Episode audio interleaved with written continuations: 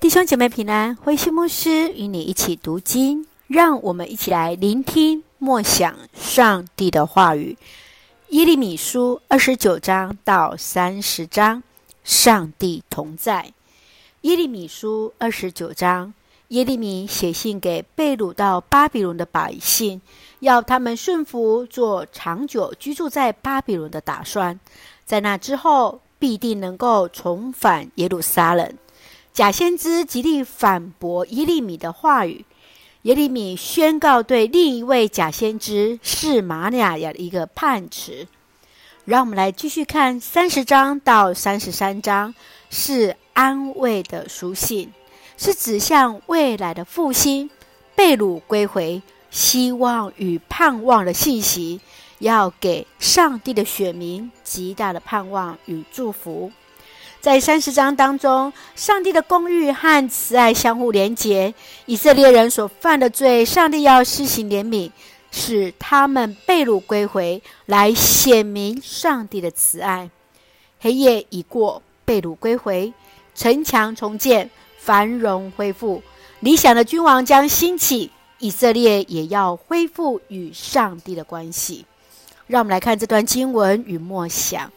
请我们来看二十九章第十一节：“唯有我知道，我为你们安排的计划，我计划的不是灾难，而是繁荣。我要使你们有光明的前途。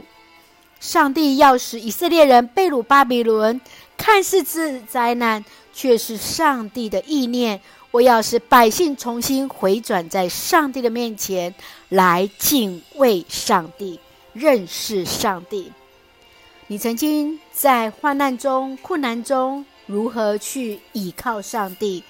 你是否知道，在这一切事上，上帝都来掌权，都有上帝的计划呢？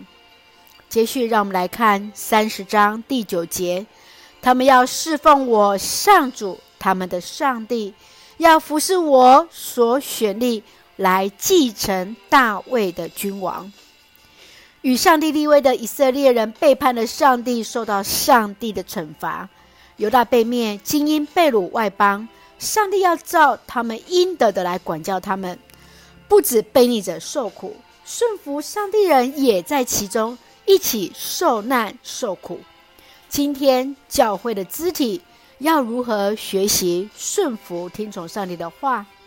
其中的强壮者要如何来陪伴那软弱者呢？求主让我们一起来侍奉神，一起来顺服神。愿主帮助我们，一起用三十章十一节作为我们的金句。因为我与你们同在，要拯救你们。是的，我们确信上帝必然与我们同在，来施行拯救。一起用这段经文作为我们的祷告。亲爱的天父上帝，感谢上帝所赐丰盛的恩典，一路与我们同行。感谢主用那慈神爱所牵引着我们，用公义的杖责管教，让我们能够走回正路。你深知我们的需要与软弱，为我们预备一切。所以遇到困境，确信你必带领。圣愿主赐福所爱的教会与弟兄姐妹。身心灵健壮，保守我们的国家与执政掌权者有主的同在，使用我们做上帝恩典的出口。感谢祷告是奉靠主耶稣的圣名求，阿门。弟兄姐妹，愿上帝的平安与你同在，确信上帝必与你同在。大家平安。